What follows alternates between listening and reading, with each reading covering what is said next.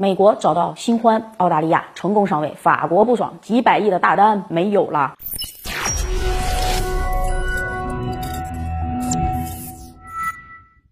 大家好，欢迎收看《猎人说开讲》，我是主讲人马岩。目前最热闹的莫过于美国、英国、澳大利亚三国组成了个所谓的 AUKUS 联盟，我们称之为三国联盟。该联盟成立伊始就确立了武装澳大利亚对抗中国的策略。为此呢，拜登亲口承诺要联合英国方面的力量，用十八个月的时间让澳大利亚海军拥有核潜艇。消息一出，立刻引来法国方面极度不满。首先，法国表示美英澳三国自己开小灶，居然不告诉法国。也不带法国一起玩，这是背叛盟友的行为。其次，全世界早就知道法国已经和澳洲方面签署了采购十二艘常规潜艇的订单，金额和交付方式呢都确定好了。没想到被美国横插了一脚，到嘴的鸭子飞了。此情此景，一向知识甚高的法国人感觉自己受到了侮辱。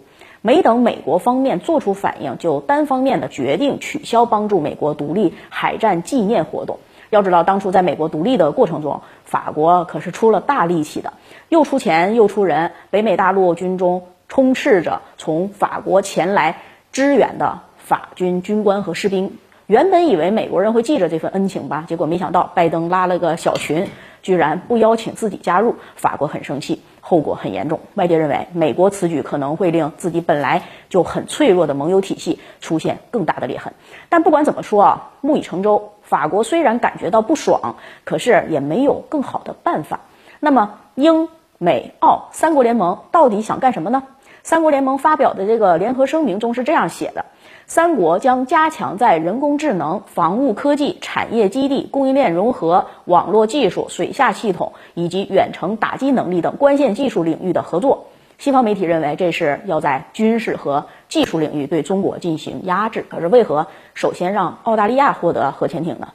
这似乎说明啊，三国联盟主要目的还是侧重于军事，尤其是想要利用澳大利亚的地理优势，对中国的海上交通线进行绞杀。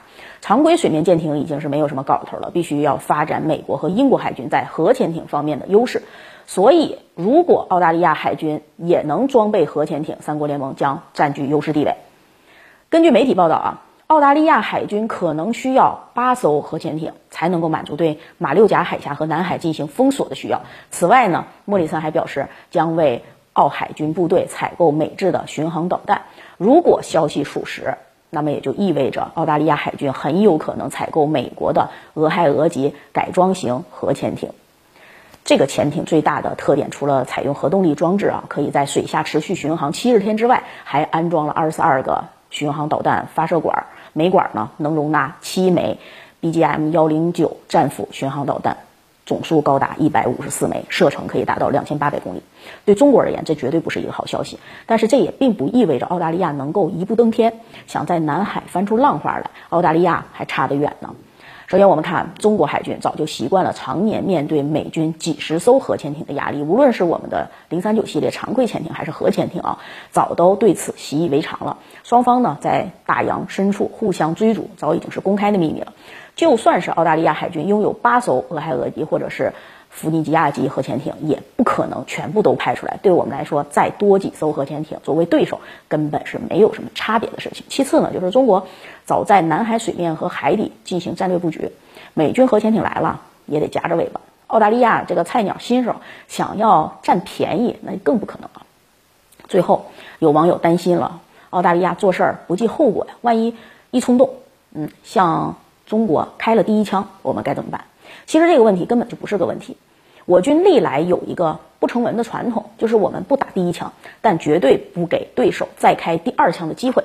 如果澳大利亚敢做这个出头鸟，那么中国就能让他们看不到第二天的太阳。总之呢，美国和盟友闹翻对中国是有利的。武装澳大利亚海军虽然是有威胁，但还是处于中国能够控制的范围内。